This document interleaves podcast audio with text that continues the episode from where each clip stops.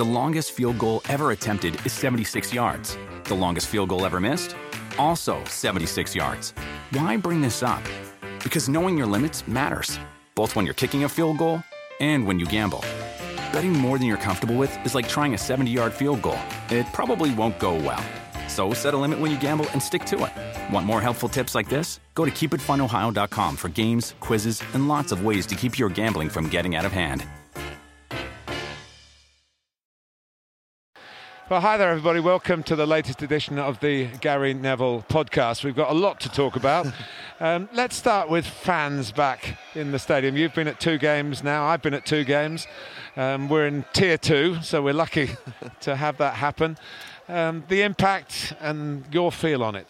I think the joy on the fans' faces, just seeing these Tottenham fans behind the goal, they're able to celebrate with the players at the end of a derby win is something that obviously is a massive step forward when you think where we were six months ago. We're not knowing when football was going to turn, uh, to now thinking that fans are back in the stadium. And I've said it in both matches that I've been to. When you see them spaced out in the way in which they are behind that goal behind there, you think to yourself, well, they could get this up to six to eight to ten thousand and beyond quite quickly in a very safe manner. You know, I was outside an hour and a half before the game, seeing those fans come in, and it's really orderly. They're all being checked. I then walked around the concourse and had a coffee and saw again the fact that there's just so much space, particularly in these vast stadiums like this. So I think 2000 is a big step forward, but I think the more exciting thing is that I think we'll start to see that increase quite quickly into the new year in uh, February. Because one thing the Premier League have done brilliantly in this last few months is bring football back safely. And I think what they'll do now is trace these 2,000 fans over the next couple of weeks to make sure that they aren't having any um, there isn't a spread of the virus through obviously them being in this stadium today. Once they've proven that, I would then start to see the sort of fans coming up quickly. But it's been brilliant to see the, the, the fans back in stadiums and the players interacting with them. A couple of aspects about it. They're only home fans. Yeah. Um, we could say that balances up the fact that the away teams had a, a bit of an advantage with no fans at all. Um, will that play a part? I mean, I've done two home wins at Chelsea Hmm. and, and Tottenham. You, you were at West Ham, where, of course, Manchester United silenced the home fans. But will that be a factor? I mean, we're going to try and get away fans in? I- to be honest with you, I don't think the fans will be too much of a factor in in swaying the games one way or the other. Uh, compared to how it was before when there were no fans, and I don't think because the stadiums are so big, there might be the odd stadium where it's a little bit more noisy. I watched uh, I watched Salford yesterday play at Barrow, and there were I think 1,200 in there, and it was a real decent atmosphere because obviously a smaller stadium, but we're in a 60,000 seater stadium here, and to have 2,000 fans in doesn't have that same impact. But these Tottenham fans have given it up; they're all behind that uh, goal today, and they certainly made themselves heard. Um, you know, I think I don't think it'll give them an advantage though. Is my is my honest feeling. More being at home still does. Well, what about the tiers? The fact that tier three can't have any fans, and clubs, a lot of clubs, and uh, I know that's that's that's a, an issue outside of football, but football yeah. has to deal with it. Yeah, Martin, I've been I've been down London now here for three days. I had a meeting down here on Thursday, and then obviously had the games at the weekend. So I stayed down, and I've been able to obviously go out into restaurants, and there were big. There was yesterday. Um, a protest outside Harrods. Believe it or not, I actually walked around there yesterday just to have a sort of wander around. It was absolutely packed. I mean, packed beyond belief in tier two, with very little social distancing, people without masks on, um, and obviously, you know, I'm back in tier three area t- tomorrow in Manchester, and it's very different. And I think just And the football clubs in the north are suffering because they're not allowed the 2,000 fans in because yeah, of that. I mean, yeah, like it, It is a governmental choice. Yeah, in Liverpool they are. Obviously in Yeah. Merseyside they are, but in, in the northwest, in, in Manchester they're not. Um, in Lancashire they're not. And we know where we're at at this moment in time. Um, but I think that, you know, look, I don't think I don't think clubs in tier three are whinging hugely about the fact they can't get 2,000 fans in. I think it's a bigger issue around obviously the other sort of sectors where they're being devastated. I don't think it's the end of the earth to Manchester United or Manchester City if they can't get 2,000 fans in from a financial point of view, but they'd love to get the fans back in the stadium. Uh, and it's not a case of uh, doing that for any other reason than that's where football fans belong. I mean, I, I, when I think about football fans in terms of the influence on my career, I genuinely do not believe that my career would have been anything like it was without football fans. And I know that maybe most players could say that, but the, you know the the way in which the fans responded to me, the way in which I responded to the fans, the way in which I always thought that they were the theatre in the game. If we scored a goal, I celebrated with them. Obviously and my teammates, but with them. You know, when we celebrated goals, it was it was with them that we celebrated because we wanted them to see that hunger and passion and desire in our faces. And we know what we've lost now. You know, we always said, imagine football without fans. We used to ask that question, didn't we? We won't be asking it anymore for those of us who've lived through this pandemic because we now know what it's like, and it's it, it's bad. It's really bad compared to the. Uh, it's not. Ba- it's not bad as in you know, when we, we, like watching it, but it's bad compared to what we've seen before. We've seen such riches in the Premier League over this last 25 years with the football, the fans, you know, the, the, the stadiums are the world class. This stadium we're in here is an absolute. It's incredible. It is absolutely incredible. It's and to think that this would have been 60,000 full today celebrating is. We know it's going to come back, and let's hope it's soon. Well, let's work through chronologically from the start of the weekend, yeah. where Manchester had a good Saturday. Manchester City were um, expected winners, um, yeah. but they're gradually sort of sneaking up on the rails. They are, and I think the fact that they're not out of sight, Pep Guardiola will be enthused by that because with the season start to the season they've had, if Liverpool had been at the levels they were in the previous couple of seasons, then there'd been a lot, lot of points behind. But that's the position that all of the teams that have had disappointing starts the season by their own standards find themselves in. Manchester United miraculously find themselves, you know, where they are with, with at times with some performances that have been well below. But Manchester City, uh, you knew that at some point they would start to sort of motor along and get it right. They're still not perfect. They're still not anywhere near the levels that we've seen uh, in the in, in the last few years because the levels they've set have been out of this world. But I really am looking forward to the Manchester Derby next Saturday. I know you're going to be there, and it'll be an interesting fixture to see how um, both teams fare. Well, Manchester United have scored what six second half goals in two away games, um, and then did they? Obviously, I was watching from Stamford Bridge on the monitor.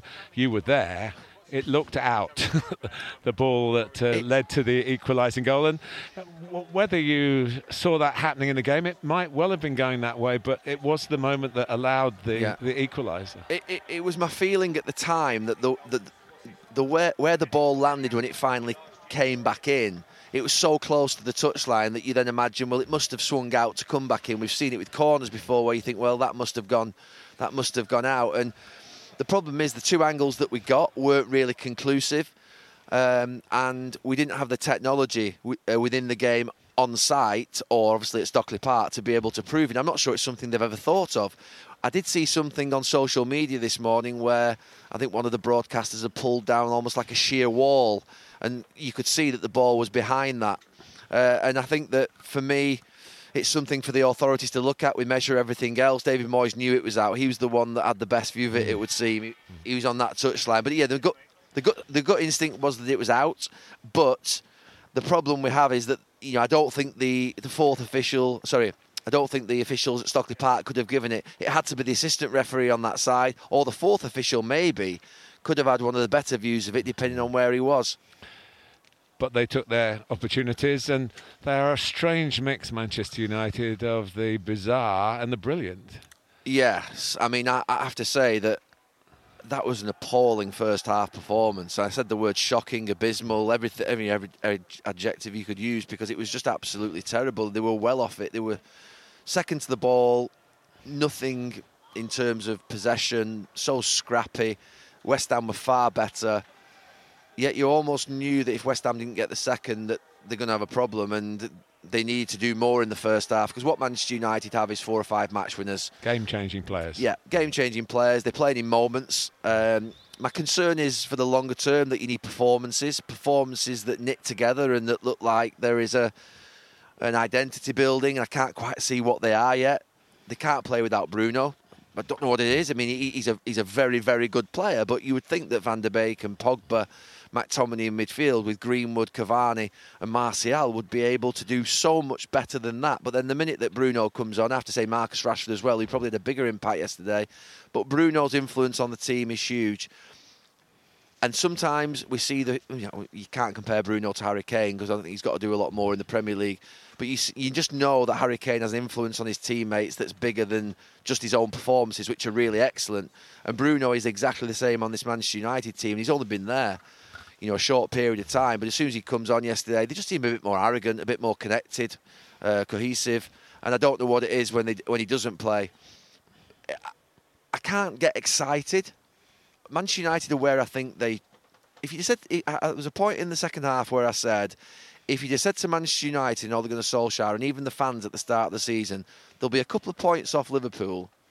There'll be playing in a group with Paris Saint-Germain and Leipzig, and they'll need to go to Leipzig for a draw. They're in the quarter-final of the Carabao Cup, and obviously the FA Cup hasn't started yet. You'd say that's a pretty good start to the season. That's what I would expect of this Manchester United squad. But how they've got there is the bizarre bit because you watch them in games and you think, what's that? You go to Turkey, it's awful. They play against Leipzig at home, they win 5 0. You know, it, it's just up and down, up and down, not from game to game, week to week, from half to half. Uh, and yesterday, for 20 minutes, they were brilliant, absolutely brilliant. But for large parts of that game, they were well below that, and they've got to get the performance levels consistent. And I'm not sure they can because of the fact that there's players that play individually. They don't knit together, and that's what you can see now with Spurs. For three weeks, I've watched them every week. There's a they're knitting a performance together that I can see a consistency and a pattern. Obviously, Liverpool have it, City have it. You know, you can see those patterns emerging. Chelsea now, I think Frank's starting to find. And with United, I'm still thinking, what type of team are they? You know, we know what type of team Tottenham are, but I'm not quite sure I know what type of team Manchester United are. And all I can describe them as at this moment in time is a team that win games through being good in individual moments of brilliance, whether it be Mason Greenwood yesterday, Pogba's strike, Rashford's breakthrough on goal, and I would add into that Bruno Fernandes knitting them together and creating moments of real quality. The longest field goal ever attempted is 76 yards. The longest field goal ever missed? Also 76 yards. Why bring this up? Because knowing your limits matters, both when you're kicking a field goal and when you gamble. Betting more than you're comfortable with is like trying a 70 yard field goal. It probably won't go well.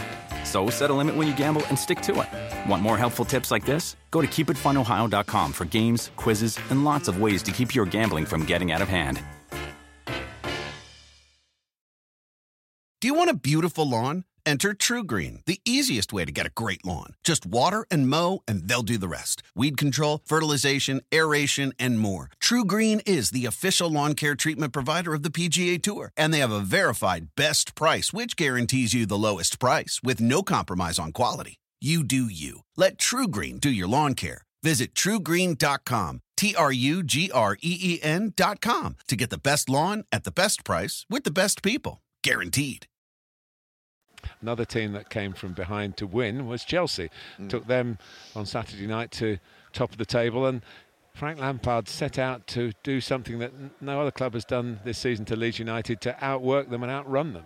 Well, I, I, you watched the game and I didn't because I was on my way back from uh, from from the from the from the uh, West Ham Manchester United game. I think I didn't see this game against Leeds, but I'm impressed the more that I see Chelsea week by week.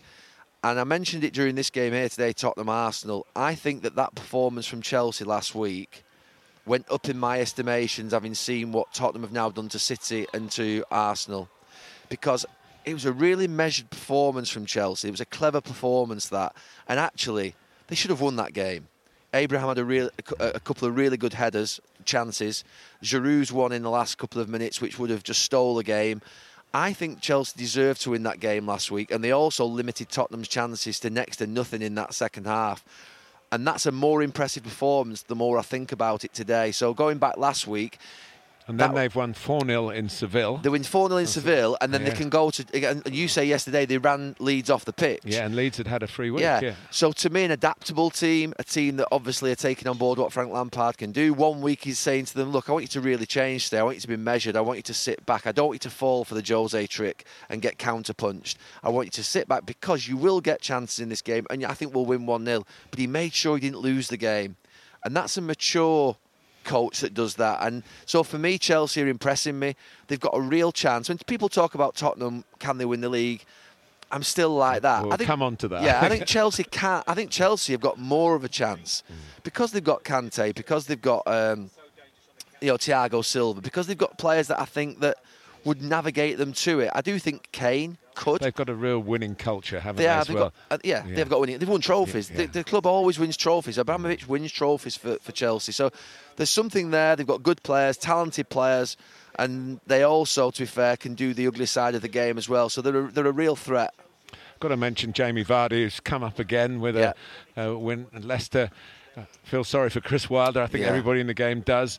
It looks as though nothing's going his way. He would have got a point. It would have only been what their second point, and then Vardy does uh, what he's still.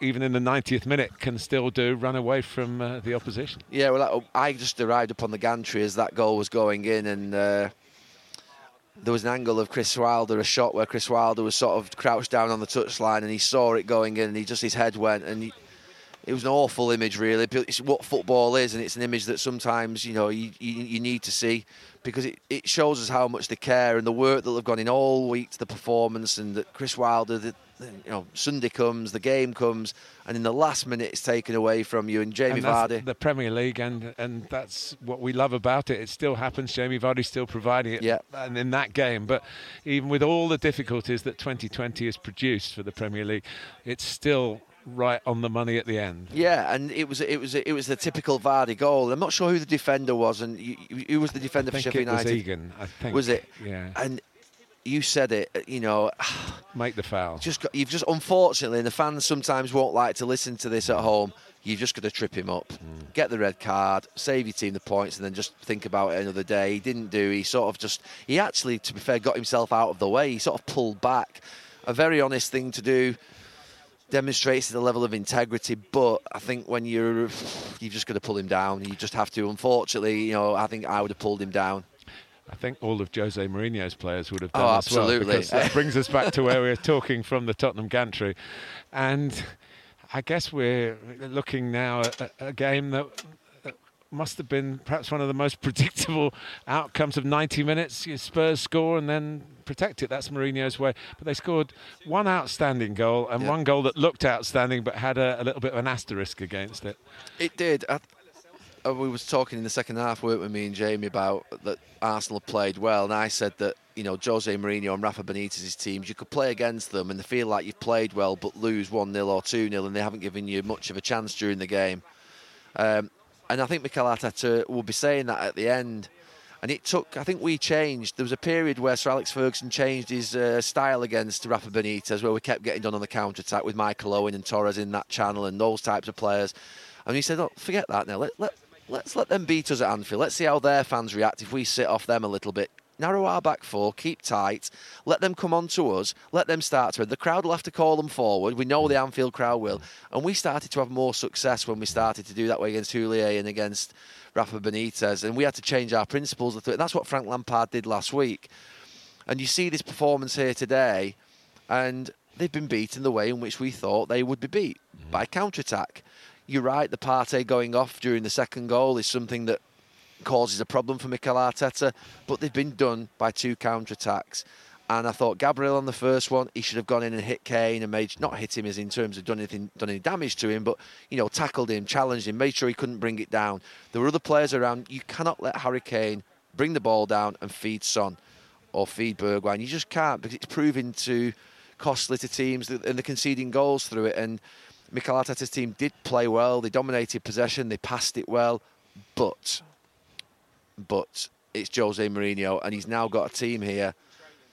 I, I just it wasn't a marriage at all I ever saw. Daniel Levy, Jose Mourinho, Tottenham. I just never the saw it. demands of the fans. I mean, we'll see what happens, but um, most of the Tottenham fans won't have been alive when Spurs last No. won the league. So, I mean, that that's a different kind of adventure, and whichever way you do it, if you do it, it's worth it. Yes, and that's what they're buying into. The players are buying into it. I think he's giving them belief. They're good. They're good. In, they can handle big matches. This team now. Bergwijn played in his own half pretty Yeah. much the whole game. But Martin, we've seen them against United, we've seen them against City, we've seen them against Chelsea, and we've seen them against um, Arsenal today, and they've picked up 10 points uh, uh, out of 12. They can play in big matches, they know how to handle big matches. They look experienced, they look wise, they look cute, a little bit nasty. The, the, the, I called them the mafia during the game. There's four or five of them now on the touchline around Jose Mourinho. They're all at the fourth official. Then one throws a water bottle on, and then the, the substitute. Oh, don't make that substitute yet. We'll wait and we'll delay. Yeah, and even even somewhat bashfully, the three Welsh guys, the three Welsh subs, Yeah. delaying the throw. delaying the throw-ins. You know, you see them making fouls, tactical fouls, and giving them. You know, just little things that you always associate with Jose Mourinho that actually, I don't think it was pleasant. I know some people maybe revelled in it a little bit, the fact that Jose Mourinho struggled at Manchester United and that he lost a little bit of his magic, his charm, his that angst that he used to have in interviews. He's I got it back. Put it, put it to you, Gary, that Manchester United fans would not have accepted a team no, playing like no, that. no, no, absolutely so right. it was a mismatch, really. It was. It was a Yeah. mismatch. And but to be fair, seeing him down here, seeing him in the interviews in the week saying no one, se- no, we played four games in a week and no one feels sorry for us, taking on the other big managers. Hmm. That's where we want Mourinho. We want him in the faces of everybody. Not because we like hostility or we like confrontation, but we want that spike. I don't want a football game where the managers, the top managers, haven't got that spike between them. I lived through it for 20 years with a manager that did take on manager, other managers, and it was a it was a challenge, and it was part of the theatre of the game. And the, the way in which those Arsenal people talk about those Arsenal Manchester United encounters, it came from the managers. It came from the managers. And you can imagine that Jose playing against Pep, Jose playing against Jurgen Klopp. Imagine if we could get fans back in the stadium at a good level into January, February, March, and we had a title race with those three managers involved in it. It would be a real, real, you know, battle whereby the different conflicting styles, the way in which they see the game, there is obviously respect there between them for what they've achieved. But I, I really like the idea of a, of a successful Jose Mourinho coming back, successful to the point whereby he's competitive again and he can go and take the other managers on. If you're sixth and seventh or wherever you may be in the league, you can't even have think about even entertaining uh, Jurgen Klopp and Pep Guardiola. You've got to be up there with them. You've got to be in the same sort of field as them to be able to have a go at them. And that's where I think he feels he is now with his team because he's got some really top players. So, finish off. Last question. Is Jose's little pony in a thoroughbred race with a chance? I think he's got a chance because of the fact that there's no doubt that Liverpool and City are not where they were. You know, losing Van Dijk. I think I said the other night on Monday Night Football. I think Liverpool win this league at a canter uh, if Van Dijk's fit. I really do. That, that no one can get near them. I still think they win this league, but there are little things that are just going against them that haven't gone against them in the last couple of years. And the same with City. And that make, makes it it makes it interesting. And there are just a couple of teams, Chelsea at the moment, uh, Tottenham, that are just looking at them thinking, hmm, they're not right, and we're okay here. We're we're just uh, starting to hit form. We're building a spirit, and we're getting closer to them. And the fact they're getting closer to them, and the fact that they're not right, is I think giving confidence even to Manchester United. I think the Manchester United players will be sat there and thinking, if we can start to play like we could, then even we might have a chance. d- Daftly enough as it sounds, I don't think they will win the league, but that's what this season is doing to us because the top two have set a bar that I've never seen before. None of us have ever seen before in the previous couple of seasons, and now we're seeing something that's more normal. Thank you. Thank you. The longest field goal ever attempted is 76 yards. The longest field goal ever missed? Also 76 yards. Why bring this up? Because knowing your limits matters, both when you're kicking a field goal and when you gamble. Betting more than you're comfortable with is like trying a 70 yard field goal, it probably won't go well.